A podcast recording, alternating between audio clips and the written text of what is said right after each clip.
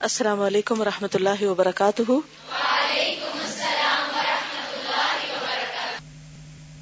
نحمد ونسلی علی رسول کریم اما بعد، فاعوذ باللہ من الشیطان الرجیم۔ بسم اللہ الرحمن الرحیم۔ رب شرح لی صدری ویسر لی امری۔ وحلل اقدتم من لسانی یفقہ قولی۔ فصل سترہ گناہ پر فخر۔ ابھی دیکھیں نا، گناہوں کے اثرات بتا رہے ہیں نا۔ گناہوں کے کئی اثرات ہیں۔ پہلے انہوں نے وہ گنوائے، علم سے محروم، روزی سے محروم، کاموں میں مشکل، وغیرہ وغیرہ۔ اس کے بعد کیا ہے؟ ایک گناہ اگلے گناہ کو جنم دے دیتا ہے۔ تو گناہوں کی ایک ٹرین چل پڑتی ہے۔ پھر یہ کہ انسان کا دل مردہ ہوتا ہے تو توبہ سے انسان بھاگتا ہے۔ توبہ نہیں کرنا چاہتا۔ اور پھر اس کے بعد ایک اگلی سٹیج کیا آتی ہے کہ گناہوں پہ فخر کرنے لگتا ہے۔ گناہ کر کے چوری اور اوپر سے سینا زوری۔ آثار معاشی میں سے ایک یہ ہے کہ انسان گناہ کرتے کرتے اس کا عادی بن جائے۔ تو دل سے گناہ کی کباہت اور برائی ختم ہو جاتی ہے۔ یعنی گناہ برا بھی نہیں لگتا پھر۔ نتیجتاً وہ گناہوں کو برا نہیں سمجھتا اور لوگوں کی موجودگی میں بے باک اور برملا گناہ کرتا چلا جاتا ہے۔ ارباب فسق و فجور کے نزدیک تو یہ بات دل بہلانے کی دلچسپ چیز ہوتی ہے۔ جس میں وہ انتہا درجے کی لذت محسوس کرتے ہیں۔ یعنی گناہ کر کے اس پہ فخر کرنے میں لذت ان کو ملتی ہے۔ اس قسم کے لوگ تو معصیت پر برملا فخر بھی محسوس کرتے ہیں۔ لوگوں میں بیٹھ کر انہیں اپنے گناہوں کو فخر اور غرور کے ساتھ بیان کرنے میں کسی قسم کی آر محسوس نہیں ہوتی۔ یعنی بر سر مجلس، بر سر محفل وہ اللہ اعلان اپنے گناہوں کا تذکرہ کرتے ہیں اور تذکرہ کر کے لذت لے رہے ہوتے ہیں۔ اس درجے کے جرائم پیشہ لوگوں کے لیے خیر و آفیت کے دروازے بالکل مسدود ہو جاتے ہیں۔ توبہ و انابت اور استغفار کی راہیں قطعا منقطع ہو جاتی ہیں۔ سمجھ لیجیے کہ اس قسم کے لوگوں کے لیے اکثر و بیشتر توبہ و انابت کے دروازے ہمیشہ کے لیے بند ہو جاتے ہیں۔ جیسا کہ حضرت صلی اللہ علیہ وسلم کا ارشاد ہے، کل امتی معافا المجاہرون، و ان من الاجہار ان یستر اللہ علی العبد ثم یسبح یفدح نفسه ویقول یا فلان، علمت یوم کذا و کذا و کذا و فیہتک نفسه وقد بات یستره ربه میری ساری امت کو معافی حاصل ہے، مگر خود رسوا ہونے والوں کے لیے معافی نہیں۔ اور یہ رسوائی ہے کہ اللہ تعالیٰ تو سطر پوشی فرماتا ہے، لیکن بندہ خود صبح ہوتے ہی اپنے آپ کو رسوا اور ذلیل کر لیتا ہے۔ لوگوں سے کہتا ہے، اے فلاں، میں نے فلاں فلاں اور یہ اور ایسا اور ایسا کیا ہے۔ اس طرف اپنے آپ کو ذلیل اور رسوا کر لیتا ہے۔ حالانکہ پروردگار نے اس کی سطر پوشی فرمائی تھی۔ تو اس سے کیا بات پتہ چلتی ہے؟ گناہوں کا اعلان نہیں کرنا چاہیے۔ اگر کسی سے کبھی کوئی غلطی ہو جائے تو یہ نہیں کہنا چاہیے، میرے دل پہ بوجھ ہے، میرا دل چاہتا ہے میں کسی کو بتا دوں۔ نہیں، معافی مانگے اور بوجھ ہٹا دے۔ بعض اوقات کسی نے چوری کی ہوتی، اب دل پہ بوجھ ہے۔ اب انسان کیا چاہتا ہے؟ کہ بوجھ ہٹے۔ اب یہ بوجھ ہٹانے کا بہت بھونڈا طریقہ کہ انسان اپنے اس شر اور اپنی اس برائی کی تشہیر کرنا شروع کر دے۔ اگر کبھی کسی سے کوئی برائی ہو تو اسے چپکے سے توبہ کر لے، اگر اللہ نے پردہ ڈالا تو اس میں پردہ رہنے دے۔ بعض لوگ تو بڑے فخر سے بتا رہے ہوتے ہیں۔ کبھی ہم دوپٹہ نہیں لیتے تھے، کبھی ہم ایسے ہوتے تھے، ویسے ہوتے تھے۔ اس میں کون سی فخر کی بات ہے؟ یہ تو گناہ تھا، حرام تھا۔ اللہ نے آپ کو اس سے بچا لیا۔ اب آپ اس پہ خوش ہو رہے ہیں کہ کبھی آپ دین سے بہت دور تھے۔ اس میں تو رونا چاہیے۔ یعنی ماضی کے گناہوں میں لذت لینا پھر گناہ کرنے کے برابر ہے۔ یہ بھی آثار معاشی میں سے ہے کہ سارے گناہ دنیا کی اگلی امتوں میں سے جن کو اللہ تعالیٰ نے ہلاک کیا، کسی نہ کسی امت کا ترکہ اور میراث ہے۔ مثلا لواتت اور ملوت کا ترکہ ہے۔ لین دین میں لیتے وقت حق سے زیادہ لینا اور تولنا اور دیتے وقت حق سے کم دینا اور تولنا قوم شعیب کا ترکہ ہے یعنی چھوڑی ہوئی چیز ہے۔ آثار ہے۔ زمین پر اکڑنا اور فساد کرنا فرعون اور قوم فرعون اور تکبر و غرور، جبر اور زیادتی قوم ہود کا ترکہ ہے۔ گناگار اور نافرمان آدمی ان میں سے جس امت کا گناہ کرے گا، اسی میں اس کا شمار ہوگا۔ انہیں کے ساتھ اٹھایا جائے گا۔ حالانکہ یہ امت اللہ تعالیٰ کی دشمن تھی۔ اس زمن میں حضرت عبداللہ بن احمد اپنی تصنیف کتاب الزہد میں اپنے والد اور وہ حضرت مالک بن دینار سے روایت کرتے ہیں۔ اوح اللہ الى نبی من انبیاء بنی اسرائیل ان قل قومک لا تدخلوا مداخل اعدائی ولا تلبسوا ملابس اعدائی ولا ترکبوا مراکب اعدائی ولا تطعموا مطاعم اعدائی ولا تطعموا مطاعم اعدائی فتکون آدائی کما ہم آدائی۔ انبیاء بنی اسرائیل میں سے کسی پیغمبر پر اللہ تعالیٰ نے یہ وہی نازل فرمائی کہ تم اپنی قوم سے کہہ دو کہ میرے دشمن جہاں داخل ہو وہاں تم داخل نہ ہونا۔ میرے دشمنوں نے جو لباس پہنا تھا، تم نہ پہننا۔ میرے دشمن جس سواری پر سوار ہوئے تھے، تم سوار نہ ہونا۔ میرے دشمن جو کھانا کھاتے تھے، تم نہ کھانا۔ تم اگر ایسا کرو گے تو جیسے وہ میرے دشمن ہیں، تم بھی میرے دشمن ہو۔ اسی لیے اللہ تعالیٰ نے غیر قوموں کی شباہت اور نکالی سے منع فرمایا ہے۔ حضرت عبداللہ بن عمر رضی اللہ عنہ سے مروی ہے کہ حضرت صلی اللہ علیہ وسلم نے ارشاد فرمایا، بعثت بالسيف بين يدي الساعة حتى يعبد الله وحده لا شريك له وجعل رزقي في تحت ظل رمحي وجعل الذلة والصغار على من خالف امري ومن تشبه بقوم فهو منهم۔ میں قیامت کے قریب تلوار کے ساتھ بھیجا گیا ہوں۔ تاکہ دنیا میں صرف اللہ وحدہ لا شریک کی عبادت کی جائے۔ میرا رزق اللہ تعالیٰ نے میرے نیزے کے سائے تلے رکھا ہے اور میری مخالفت کرنے والوں کے لیے اللہ تعالیٰ نے ذلت اور رسوائی لازم کر دی ہے۔ اور جو شخص بتکلف کسی قوم سے تشابہ اختیار کرے گا، وہ انہی میں شمار ہوگا۔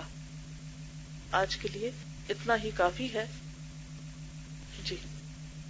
ہم سے لوگ سوال کرتے ہیں کہ الہدا کس امام کو فالو کرتا ہے، وہ کہتے ہیں کہ ہر امام کی ایک ایک بات لے لینا غلط ہے۔ اچھی بات ہے۔ کسی ایک امام کو فالو کریں، ہم اس کا کیا جواب دیں؟ الہدا سارے اماموں کے امام کو فالو کرتا ہے۔ کون ہے وہ؟ کافی نہیں۔ لوگ باقی اماموں کو لے لیں، آپ ان کے امام کو لے لیں۔ اور کبھی پریشان نہ ہو اس پر۔ اور کبھی اس کنفیوژن کا شکار نہ ہو کہ اس کو فالو کریں یا اس کو کریں انہیں کو کرنا کافی ہے۔ قرآن میں کس امام کو فالو کرنے کا حکم ملا آپ کو؟ تو بس جھگڑا ہی ختم۔ آگے بحثوں میں پڑھنے کی ضرورت ہی کیا ہے؟ اور کنفیوز ہونے کی بھی کیا ضرورت ہے؟ شرح صدر ہونا چاہیے، اعتماد ہونا چاہیے، یقین ہونا چاہیے۔ ایک کافر کو اللہ تعالیٰ بہت زیادہ رسک دیتا ہے۔ اس کے بارے میں ایکسپلین کر دے اس لیے کہ دنیا کافر کی جنت، اسے آخرت میں کچھ نہیں ملنا۔ لہٰذا جو وہ اچھے کوئی نیکی کے کام کرتا ہے، اللہ تعالیٰ اس کے بدلے میں اسے دنیا میں ہی دے دیتا ہے۔ جبکہ مومن کا معاملہ برعکس ہے۔ مومن اگر غلطی کرتا ہے، اللہ تعالیٰ یہاں پکڑتا ہے۔ تاکہ وہاں پہنچنے سے پہلے صاف ہو جائے۔ یہ جو مقبول دعائیں ہیں، یہ سب کو مل گئی ہیں۔ یہ وہ دعائیں ہیں جن کو پڑھ کر دعا کریں تو دعا قبول ہوتی ہے۔ چلیے، ان دعاؤں کو آخر میں اختتام پہ پڑھ لیتے ہیں، پھر کوئی اچھی سی دعا مانگتے ہیں اپنے لیے، ٹھیک ہے؟ کون سی دعا مانگنی ہے؟ سوچ کے رکھیے۔ سب نے سوچ لی؟ ہاں ایک سے زیادہ بھی مانگ سکتے ہیں۔ یہ ٹھیک ہے کہ جو نبی صلی اللہ علیہ وسلم نے مانگی وہ ساری دعائیں۔ وہ تو ہے ہی۔ وہ تو مانگنی ہی چاہیے۔ لیکن کوئی تمنا بھی تو ہوتی ہے نا زندگی میں۔ کوئی پیشن بھی ہوتا ہے۔ کوئی ڈریم بھی ہوتا ہے انسان کا۔ اگر آپ اس کے بغیر جیتے ہیں تو پھر تو کوئی زندگی نہیں ہے آپ کی۔ تو اگر نہیں تو کوئی بنا لیجیے صحابہ کرام، یہ جو دعا کی میں نے بات کی نا، تو ایسے ہی آپس میں اپنی اپنی دعائیں شیئر کیا کرتے تھے۔ کوئی شہادت کی دعا مانگتا تھا، کوئی کسی چیز کی، کوئی کسی چیز کی۔ اور پھر ان کی زندگی کے بعد جب جائزہ لیا گیا تو ان میں سے بعض کی دعائیں قبول بھی ہوئی جس طرح کی مانگی، اسی طرح قبول ہوئی ان کی۔ سبحان اللہ و بحمد بحمدہ، عدد خلقہ و رضا نفسہ و زنت عرشہ و مداد کلماتہ۔ سبحان اللہ و بحمدہ، سبحان اللہ العظیم۔ اللہم صلی علی محمد و علی آل محمد کما صلیت علی ابراہیم و علی آل ابراہیم انکا حمید مجید۔ اللہم بارک علی محمد و علی آل محمد کما بارکت علی ابراہیم وعلی آل ابراہیم. انک حمید مجید. یا حی یا قیوم برحمتک استغیث. یا حی یا قیوم برحمتک استغیث. یا حی یا قیوم برحمتک استغیث. یا بدیع السماوات یا حی یا قیوم انی اسألک سبحان اللہ والحمد للہ ولا الہ الا اللہ واللہ اکبر لا الہ الا انت سبحانک سبحانک سبحانک انی کنت من الظالمین لا الہ الا انت سبحانک انی کنت من الظالمین اللہم انت خلقتنی وانت تهدینی وأنت تطعمني وأنت تسقيني وأنت تميتني وأنت تحييني اللهم إني أسألك بأني أشهد أنك أنت الله لا إله لا إله إلا أنت الأحد الصمد الذي لم يلد ولم يولد ولم يكن له كفوا أحد اللهم إني أسألك بأن لك الحمد. لا إله إلا أنت. أنت المنان، بديع السماوات والأرض. يا ذا الجلال والإكرام. يا حي يا قيوم. لا إله إلا الله العظيم الحليم. لا إله إلا الله رب العرش العظيم. لا إله إلا الله رب السماوات ورب الأرض. ورب العرش الكريم. لا إله إلا الله الحليم الكريم. سبحان الله وتبارك الله. وتبارك الله رب العرش العظيم. والحمد لله رب العالمين. لا إله إلا الله وحده لا شريك له. له الملك وله الحمد. وهو على كل شيء قدير. وهو على كل شيء قدير.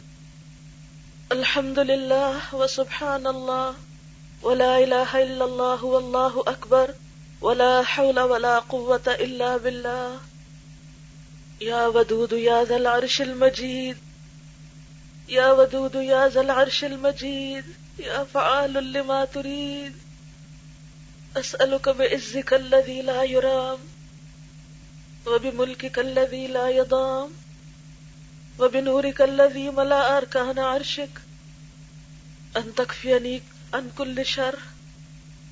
يا مغيث أغثنا، يا مغيث أغثنا، يا مغيث أغثنا، يا مغيث أغثنا، يا مغيث أغثنا.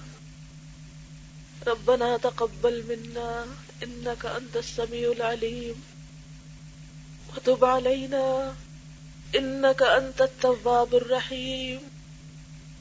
وصلى الله تعالى على خير خلقه محمد وعلى آله وأصحابه وأهل بيته أجمعين. برحمتك يا أرحم الراحمين.